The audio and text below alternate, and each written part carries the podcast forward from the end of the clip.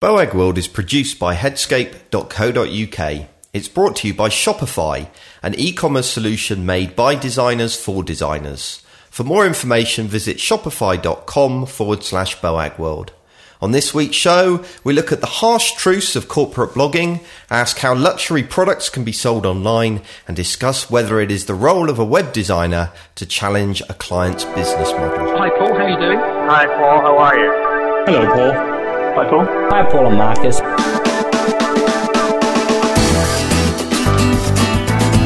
Hello and welcome to the first ever BoagWorld.com podcast. Boag World. Hello and welcome to the hundredth episode of Hello and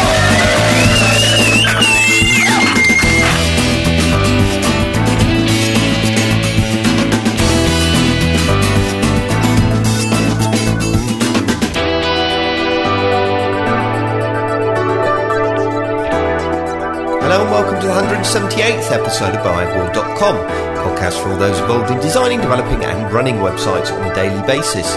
My name's Paul Boag, My name's Marcus Lillington. and we're both a little bit stuffed up in the nose today. Yeah, I, I blame the fact that um, I smoke, basically. I blame swine flu. well, I was poorly, but as you, as we all, anyone who listened to last week's show would Not that know, we like to go on. We ought to rename this Yeah. Boag's Ills or something.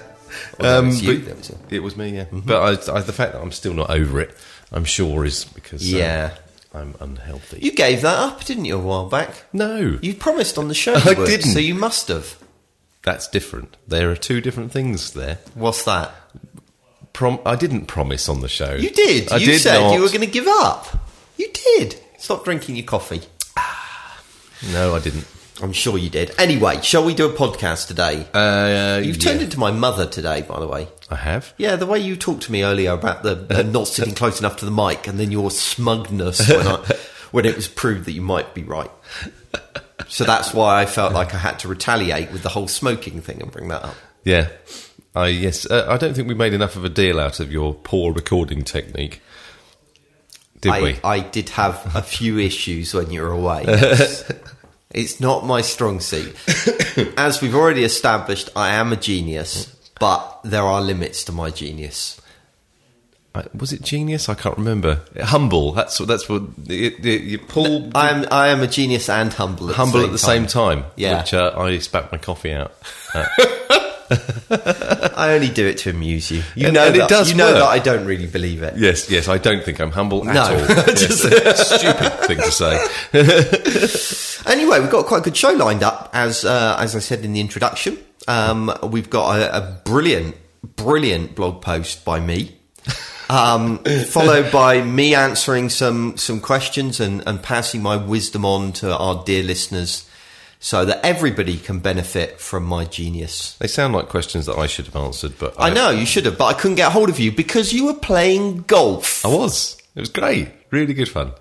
You're just You, have, a, you can have days off, you know. You're, it is allowed. Yeah, but you just turned into such a stereotypical fat cat director of I like- playing golf. I liked and playing buying golf when I- champagne when for I young women, I suspect as well. young. and and Buying champagne cigars. for young women. Where did that come from? I don't know. I that's what I feel like fat cat directors should do.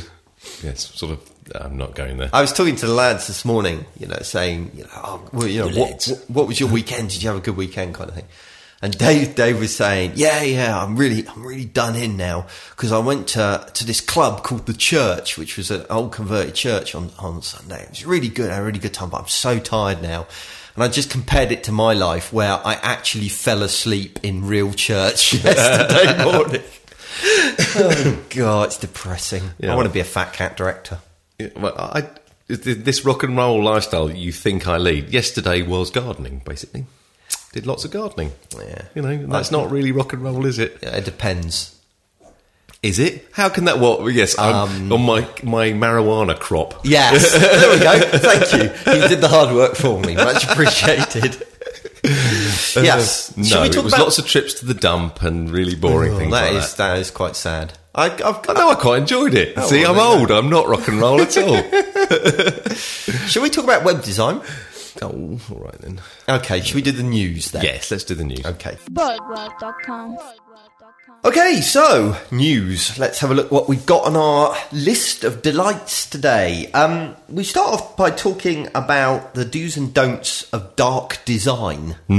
Is that like the dark side of the force? design. no, I, this caught my eye because I've always liked dark designs. yes. By dark, dark designs, we're talking about designs that are dark. Yeah, literally.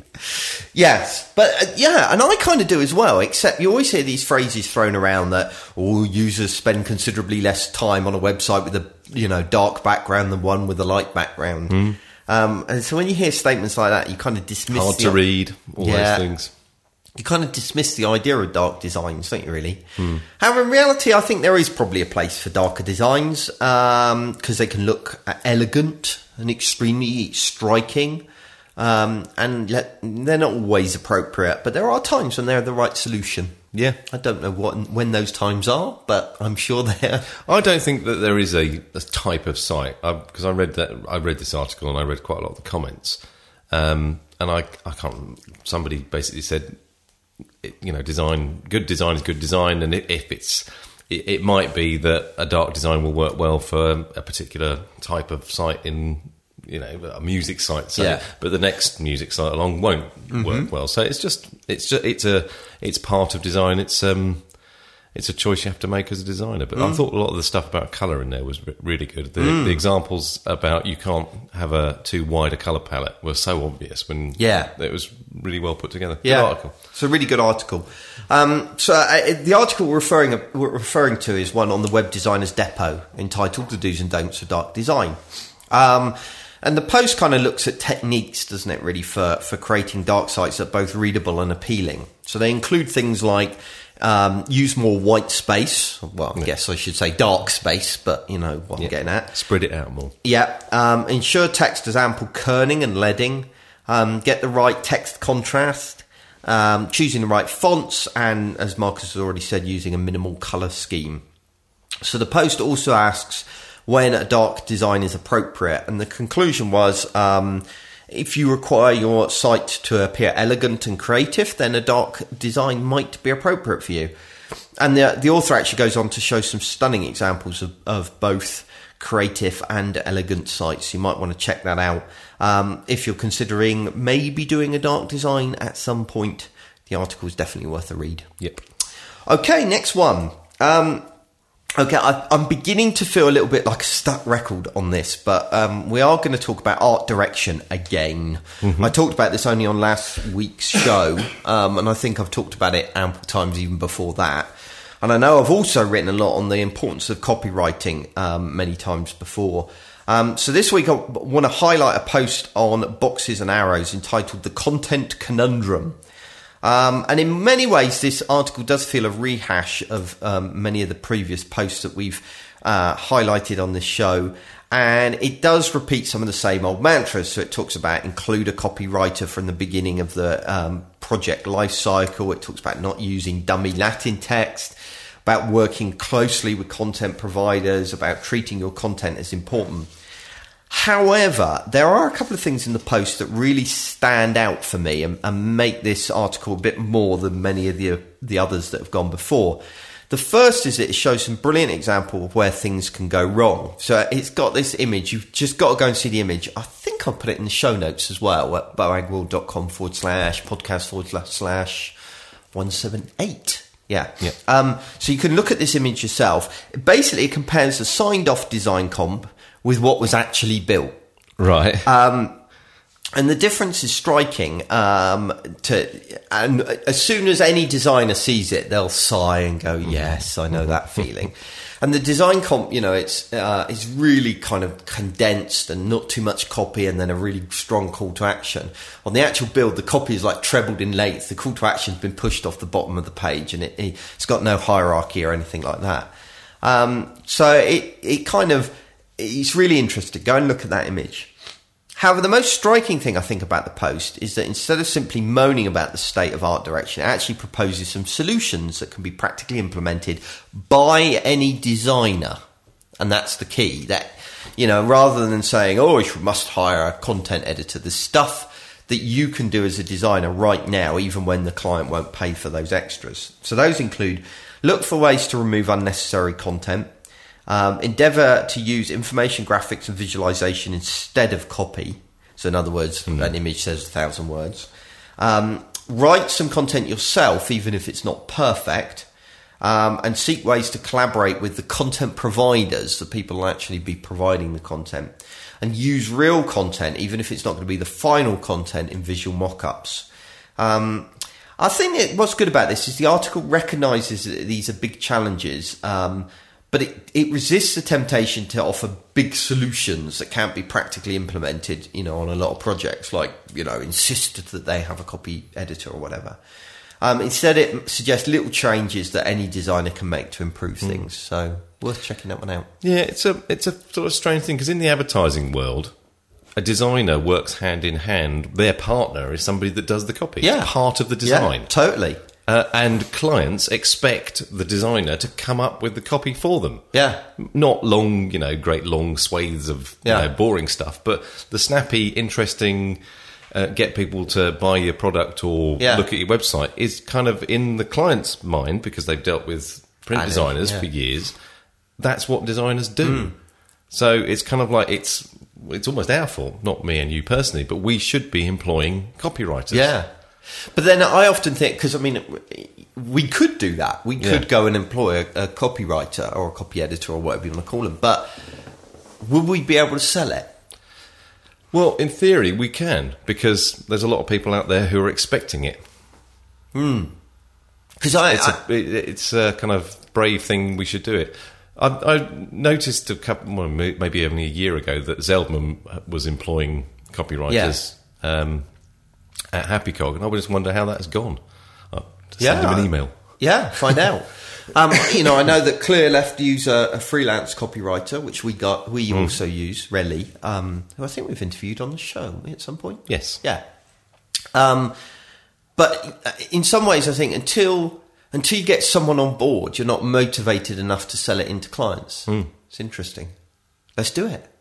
Let's make the decision live on the show now. Doesn't matter that Chris and Charlie aren't here. Yeah, it's we'll done. decide. Done. Okay. We're going to hire a copywriter. If you are a copywriter and looking for a full time position, send- send your CVs to chris.scott at headscape.co.uk. He won't know why you're sending him a CV, but you can anyway.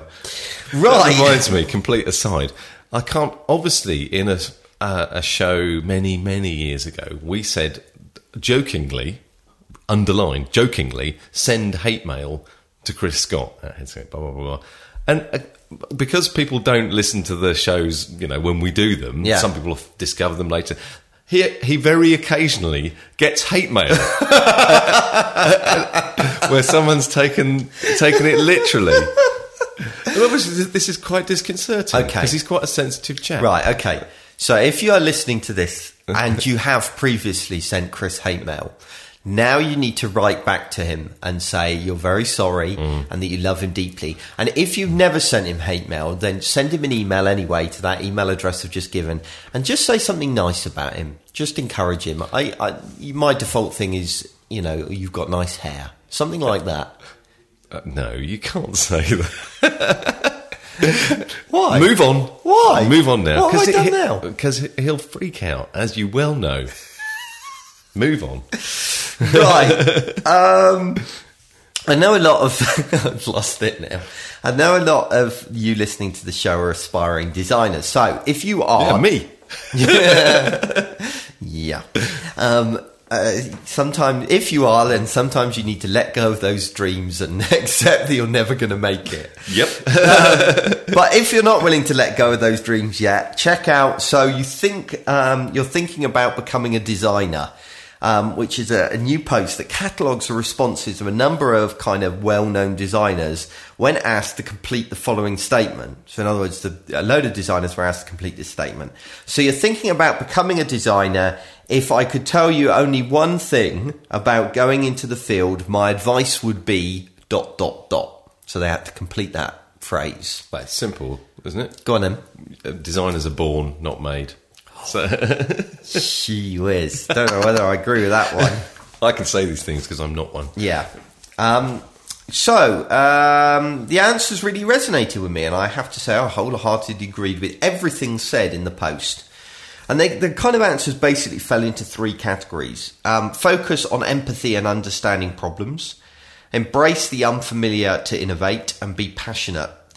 Um, each category is accommodated, accommodated is, is uh, accompanied by some choice quotes and a short video from the person being quoted.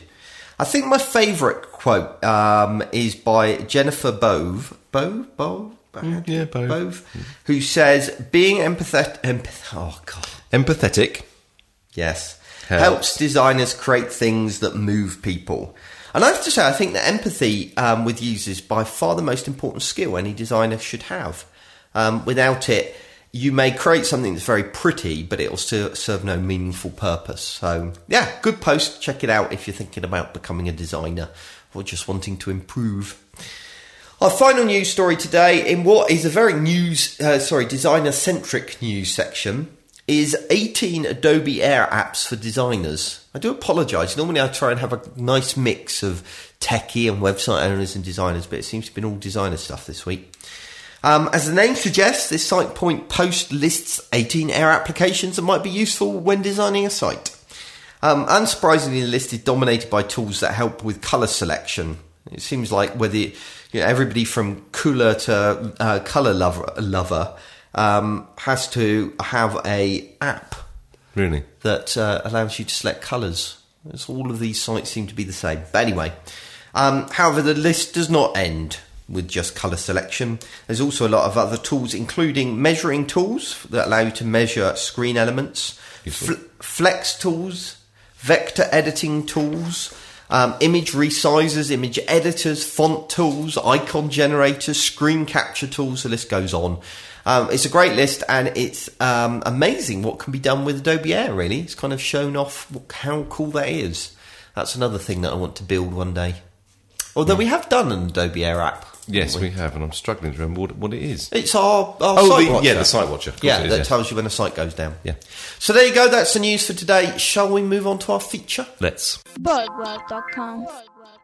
Okay, so before we move on to our feature for today, I'd like to thank Shopify that um, sponsor this show. Um, I really appreciate them taking the time to sponsor us and encourage us in what we're doing.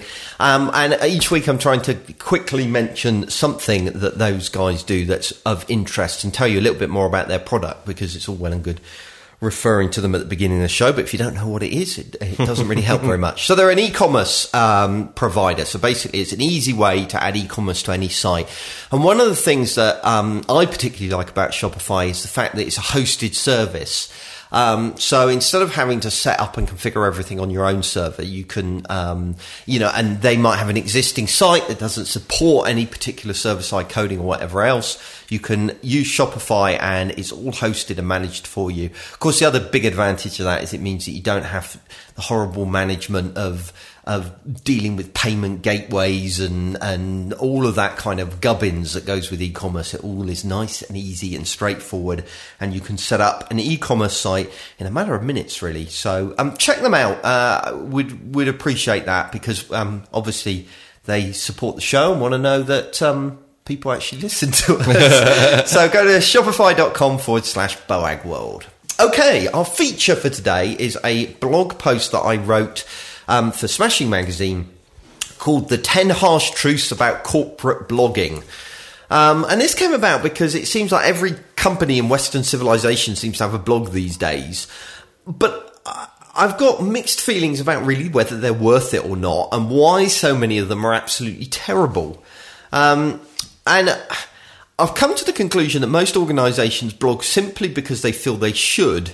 Um, many marketing departments really fail to get blogging, um, and so they end up with a poorly visited blog with very few comments on it. And because the blog f- is failing to perform, they conclude that blogging is an in- ineffective marketing tool, and then either remove it or they leave it to languish, which is even worse.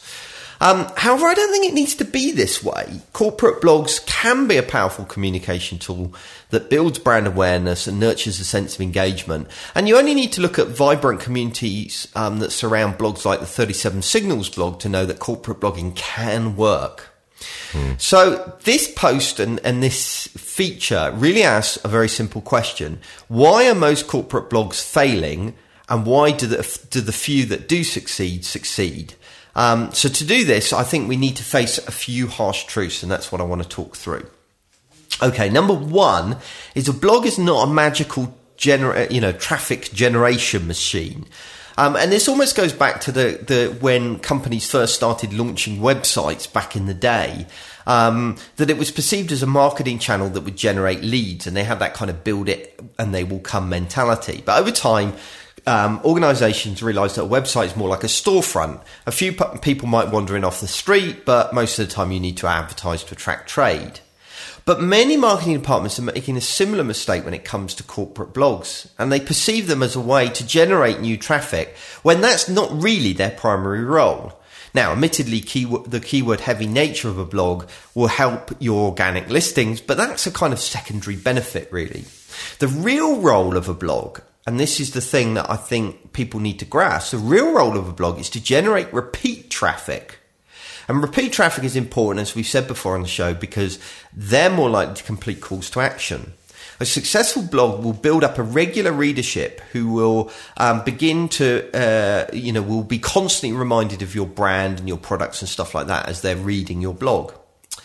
Of course, building a readership takes time, and that brings me on to the second point, which is blogging takes a long time, a long term commitment building a readership um, is a long-term commitment. It can take months for users to recognise your blog is a consistent source of useful information, um, and only when they start visiting it regularly are they going to recommend it to others.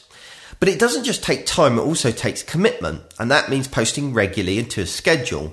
Users are more likely to visit your blog if they know that you're going to release on a certain day of the week or whatever else. In the same way as people visit my blog because they know that every Wednesday a show comes out. Hmm. Of course, ultimately, um, you want them to subscribe so that they don't need to continually check back for new content. And that brings me on to my biggest bugbear, which are um, web uh, blogs that allow you to subscribe either via, via RSS or via email. Um, but when you do, you only get a teaser of the article. You don't get the whole article. Uh, subscription is really important because it's a, a, crucial step in engaging readers. Um, that's because the user is effectively giving you permission to remind them about your site and your brand.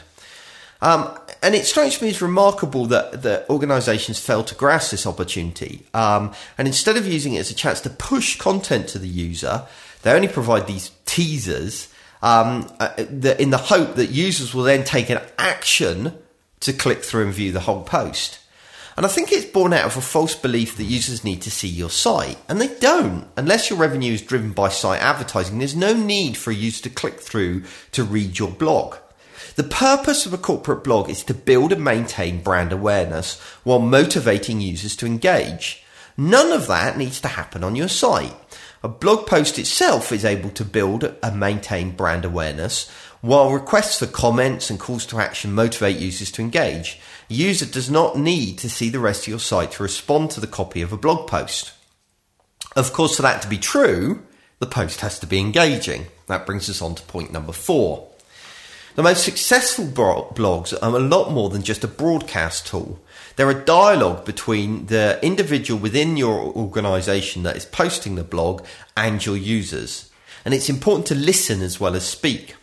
Unfortunately, the majority of corporate blogs fail to engage, and instead of uh, instead they focus on telling their readers how great their products and services are. Rarely do they ask for feedback or ask questions.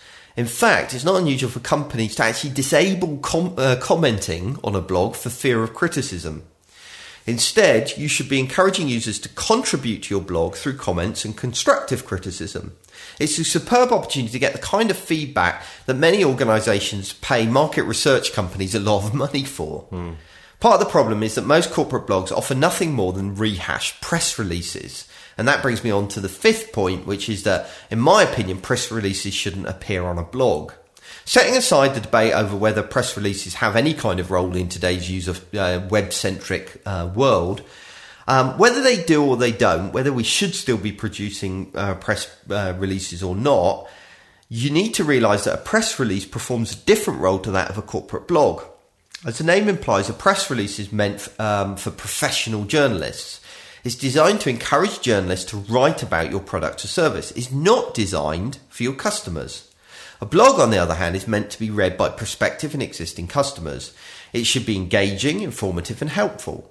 So, when writing a blog post, you should always have the end reader in mind. What will they learn? What insights will they be given into who you are and what you do?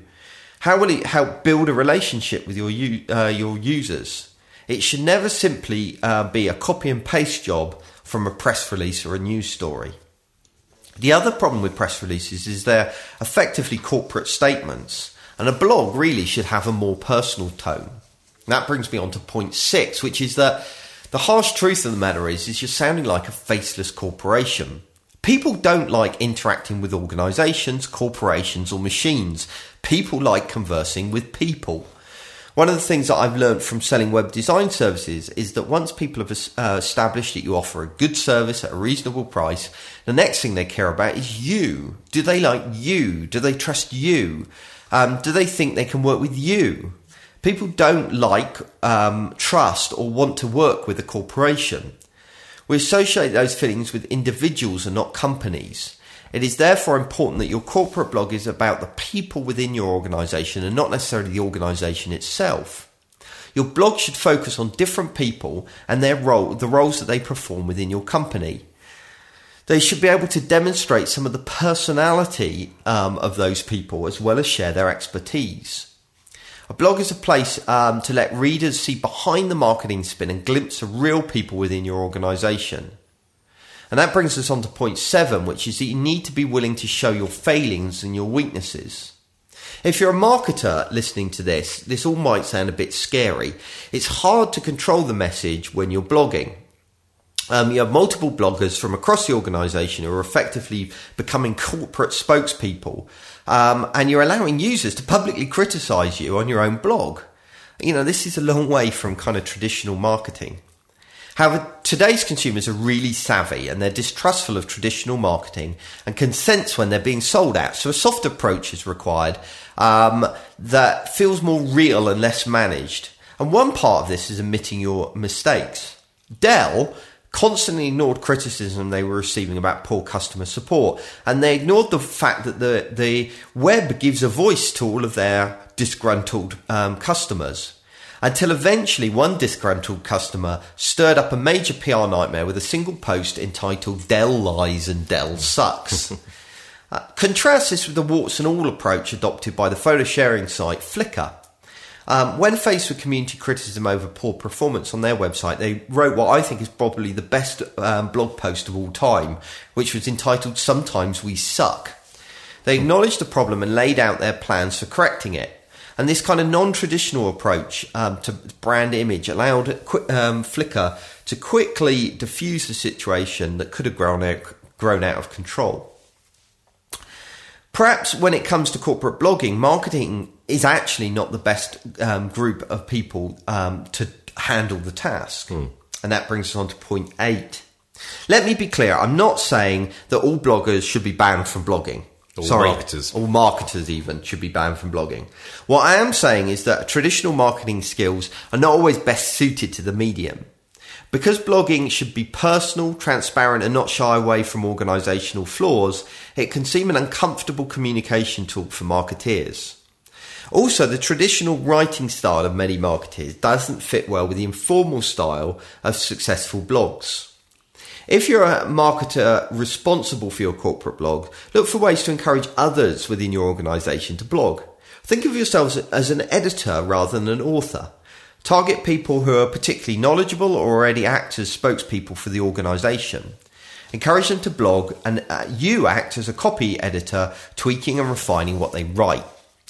You may find it uh, it's hard to encourage others to blog because they're either busy or um, or just feel reluctant or scared. So try interviewing them instead. You can turn those interviews into blog posts and hopefully encourage them to respond to the comments.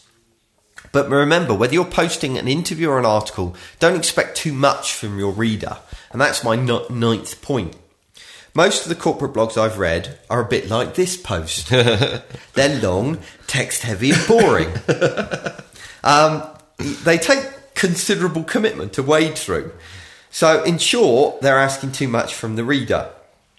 With most um, blogs online, uh, you need your post to stand out from the crowd and always ensure that your user can get the gist of what you're saying by just scanning the post. And this, this feature, if you read it as a blog post, actually does that. And this can be achieved using a number of techniques. Number one is you summarize your post at the beginning and in the title. Don't leave, uh, leave users guessing as to what the subject is. Be controversial and grab users' attention. Use headings as a way of grabbing attention and summarizing content, and use images to break up and communicate key points. You could also talk about lists and other techniques as well.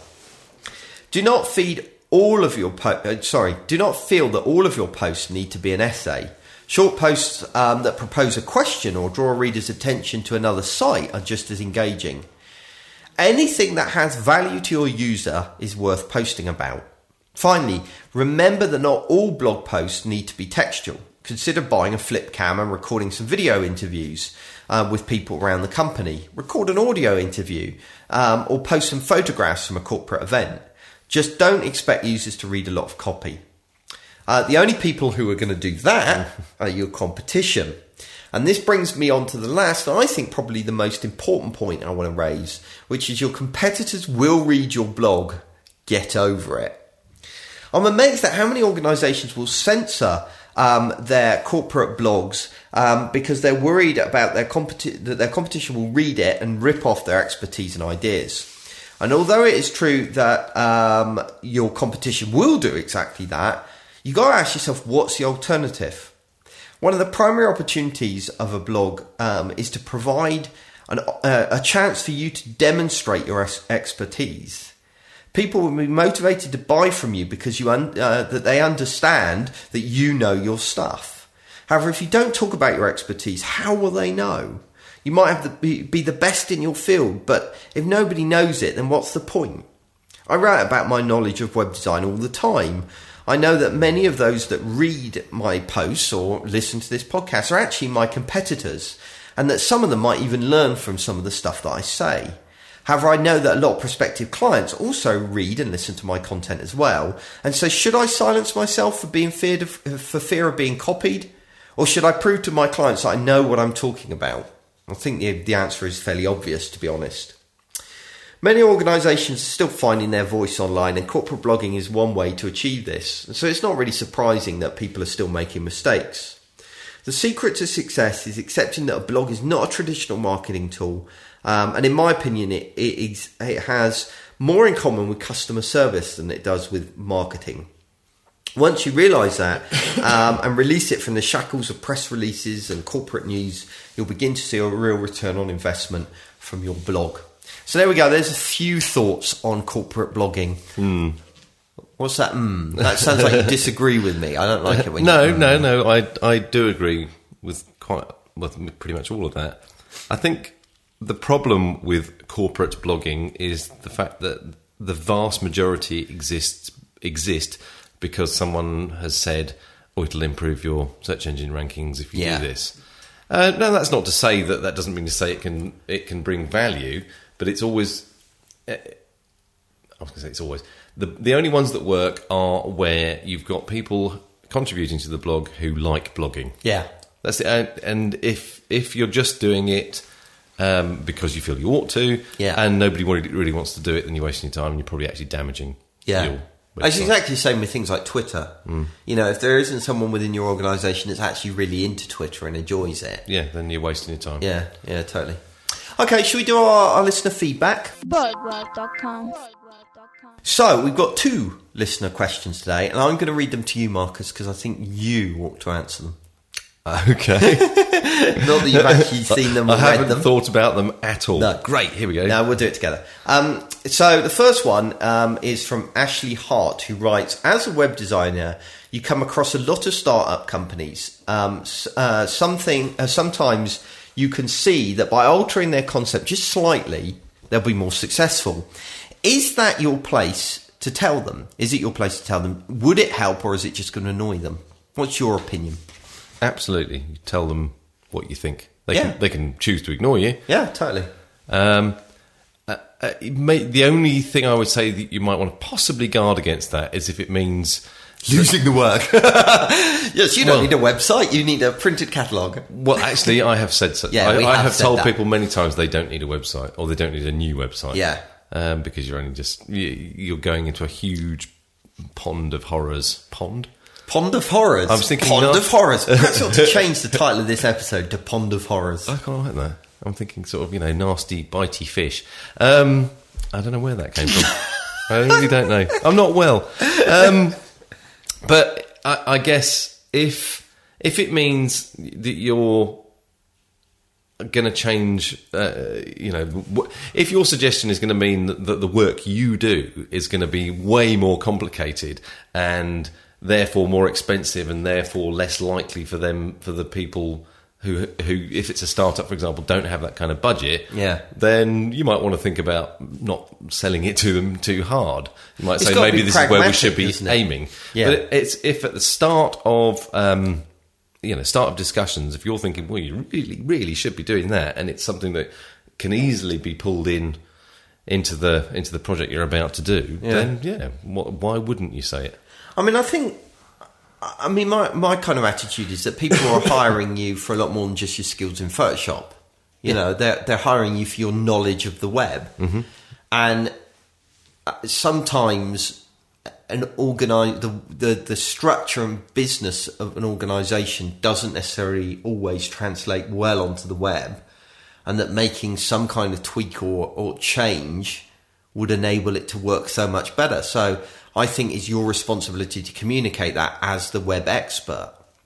Also, to be honest, I mean, we've used it as a way to differentiate in the pitch process, haven't we? Mm-hmm. That clients tend to warm towards the supplier that is full of ideas and, and willing to work with them rather than, you know, just do whatever they ask and to turn around and say, hey, wouldn't it be good if we did this and that kind of thing. I think that's quite a good selling point. You have to, yeah. I mean, you could take it a step. We've never done this, but I guess if you think if you're looking at um, a company's business plan or their idea, and you think that what you're you can add to it is so good and will make it so much better, then you could, you know, look to go into partnership with them. Yeah? And I mean, that, again, we're harping back to the ad agency thing. They used to basically say, say to companies, "We will what the work we're going to do is going to make I don't know ten million pounds, and we'll charge you a million pounds for it." Yeah. Rather than these are our fixed fees, which Uh. is how we tend to work. Yeah. I mean, we've had people approach us and suggest we do that. Yeah, I, said I was going to move on to sort of be very guarded. Yeah, if it comes on. the other way. Be guarded. yeah. It's Yeah. easy to get sucked into harebrained schemes. Yeah, we've never done that. I think it has to be from your you you the agency, you the designer has to have the idea. Then it's your you know it's, Yeah. it's your idea. But if you get people coming to you saying we've got this great new idea for a st- uh, startup, but we've got no money and we'd like you to Yeah. do loads of work for free, then And no, it- don't do it's that. how to it's how to as well in a situation like that. So if we came up with a great idea for the um, I don't know Wiltshire Farm Foods, one of our big clients, Mm-hmm. um, they didn't have a budget for it. We said we would do the work on spec in return for X percent of the profits. Mm-hmm.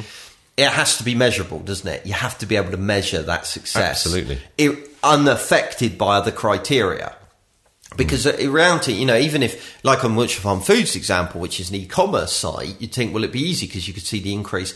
But it depends on what their advertising spend is. If they drop their advertising spend over that period, it would skew the results. So it's actually quite difficult to kind of take that approach, I think. It is. But going back to the original question of should you, you know, should you say something if you, you know, if you think you can improve their business model? Absolutely yes, but there is a line here. Um, you know, definitely offer advice, but ultimately it's down to the client to decide whether they accept that advice or not. Yeah. Um, so always remember that as a web designer, you might not have all the facts. Um, there might oft, there, are often good reasons why a client chooses to ignore your advice and do something different. Um, uh, and at the end of the day, it's their business; they can do what they want with it. And and the one final thing I'll say to that is if what they're doing you really, really, really disagree with, you you can still walk away Yeah, it. yeah, it's your You know, choice. yeah. It's So that's um, that one. Let's let's move on to Bruno uh, and Bruno's question, which now just makes me think of that film. oh, I wouldn't watch that film. I haven't watched years. it, but um, but That shows my age. It Yeah, just- we've reached I age. know it would annoy me. yeah, I just know it. yeah. So, my okay. the, the my youth group are just they, that's all they talk about is this stupid film. Mm-hmm. Young people today. They're all stupid, all of them. So this is quite an interesting question. Luxury brands um, reluctantly build online shops and are quite shy about investing in e-commerce since they don't see any ROI. What uh, more should they do to make real income from the internet? Um, my response to this is that the answer to this question very much depends on the product. So, for example, I might be reluctant to buy a new bed online. I don't know whether that counts as a luxury product. Depends on how luxury the bed is, I guess. Um, because I wouldn't be able to try it. I wouldn't be able to lie on it and see if it's comfortable. However, I would happily buy a new MacBook online, which I presume you would define as a luxury product. Yeah, it's a funny one though, isn't it? I mean, why would you buy it? Um, why would you be happy to buy a MacBook online? Because they're all the same. Yeah, Yeah. You know that they're they're good. Um, but would you be willing to be buy a BMW online? They're all the same. Yeah. Yeah. Perhaps I think I possibly would. Well, no, because in that case, you know, when buying a car, you're never paying the sticker price. So you want to go and haggle. Yeah. So, but I actually don't think it is just about the product. As I, I wrote this sentence and then uh, immediately contradicted myself, um, because I think it's also to do with the purchaser, right? So, although I would be happy to buy a MacBook online because I bought them before and I know what they're like, my dad, who is considering buying his first Mac, would hmm. not. Yeah, and I'd, yeah, that's more. Yeah, that makes sense. But would he buy his next one online? Probably. Yes. So Yeah, but it it's is all about trying things out. That's yeah, what it is, I guess. And Well, I mean, what I kind of concluded ultimately it's about risk. The higher the risk, because buying a luxury good, good is good product, luxury product. luxury good. I Yeah, like um, in the singular. Yeah, I know. um, you know, because there's a higher risk because it's a more expensive product, um, that kind of puts people off. Um, there's more to lose if things go wrong. But equally, if you're missing a key piece of information about that product, like the comfort of the bed or the difference between a Mac and a PC, then the risk is also higher. So it's all about scales of risk. Therefore, I think the key to selling luxury goods is about two things. It's about removing real risk and reassuring users about false risk or the perception of risk. Hmm. So removing real risk is relatively easy. You can offer things like money back guarantees and you can provide detailed information about the product and make sure that everything that anybody wants to know is there. Um, and also, I think making returns really easy makes a huge difference because a lot of people offer money back guarantees, but actually, you think, well, returning is a bit of a pain. And I think with luxury goods, let's say if you bought a bed and you think, well, I'm, how am I going to return that? You know, you have to offer inclusive in the price. If you want to return it, someone will come and pick it up, deal with it all for you, kind of thing. You've got to make it really easy for the returns. I mean, I remember uh, um, I had to return a um, a laptop that I bought once, and you know the, the courier. Uh, no, I went for a replacement in the end. That was it. And the courier re- uh, turned up with the new laptop, and I put my old one in the box, and he went away with it. See, that's that's kind of really good, really simple. You know, that I think that does the trick. So, so there's there's real risk issues because you know it's not just about money; it's also about time and the hassle and that kind of thing. But then there's the reassuring users about perceived false risks, and I think this is a tricky area. Ultimately, I think that's where human the human touch comes in. And often with luxury goods, um, I think it's necessary to back up the online transaction process with some kind of human customer service. You know, whether that's a 24 hours helpline, um, you know, really good email support, live chat, all of that kind of stuff. Basically, people need to be able to speak to a real human being to reassure themselves um, and get answers to their questions. And I think there's also a perception that if I can get a really good answer at the pre-sales stage, if anything goes wrong afterwards, I'm going to get really good help afterwards. Um, so I think selling luxury goods online is not impossible. You just need to work a little bit harder. I'd be interested to know how um, things like expensive watches are sold online, if they are at all, Hmm. because they're easy to. You could easily send them out via courier. Um, you know, we go back to the all Rolexes are, are Rolexes. You Yeah. know it's going to be a good thing. So if you've got a really nice website that can allow you to turn it round and view it Yeah. in 3D, and you can go, oh, I'm you so do like you do like putting a watch on your wrist. well, definitely. But if you're Mr. Super Rich and you know, Yeah. be easy. Yeah, possibly. I mean, I, I, I, think that the common thing that luxury goods can play off of is you selling online that that people go into shops and they look Yeah, and then they go and buy it online because it's cheaper. cheaper. Yeah, I mean that's always the the main uh, the main criteria why people do buy online rather than going Hmm. into the shop because they can get it ten percent cheaper usually. With yes, with some things, I also buy online out of laziness and not liking to leave the house. Ex- Well, that's true. That's what I was thinking about my rich person who could afford to buy a Rolex. It's like they well, can't be bothered. Yeah. to go out to the shop, I'll just buy one here. But surely he gets his personal assistant exactly, to go out yes. the buy it for butler goes to buy it. For. Okay, so that about wraps up this week's show, except obviously Marcus's lovely joke. no, I haven't got any. You haven't got any? No, I asked people to send me jokes, and nobody did. Right, well, then we will punish the listener by not giving them a joke or reward them depending on how you look at it. Exactly. So, thank you very much for listening to this week's show. I hope you enjoyed it. Next week, you have Ryan and Paul back as, as I'm going to sit in the field in the rain and Marcus can't be bothered. Although you might, you were talking about doing a show with them, weren't you? Yeah, I could do that. I need to speak to Ryan anyway, so I can be in on their show, I suppose. Ooh, exciting stuff. So, you missing out on the next two weeks, Paul, or Yes. just one? Two weeks. So, this week I'm sitting in the field. The following week, I'm. You're getting over it. I'm getting over that. yeah. Uh, fundamentally, yes, that's what I'm doing. Anyway, uh, thank you for listening, and we'll talk to you again soon. Goodbye. Bye. Hello, world of Boag.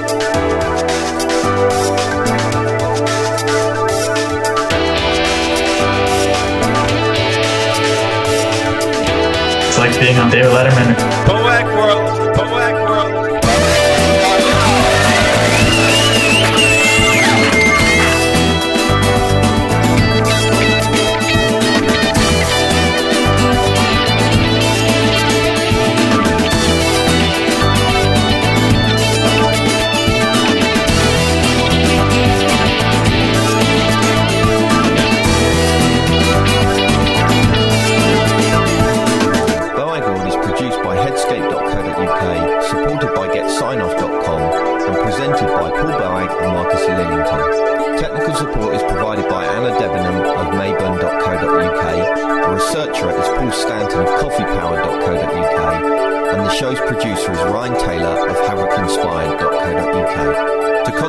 The show, visit boagworld.com forward slash contact. Call 020 8133 5122 or join our forum at boagworld.com forward slash forum.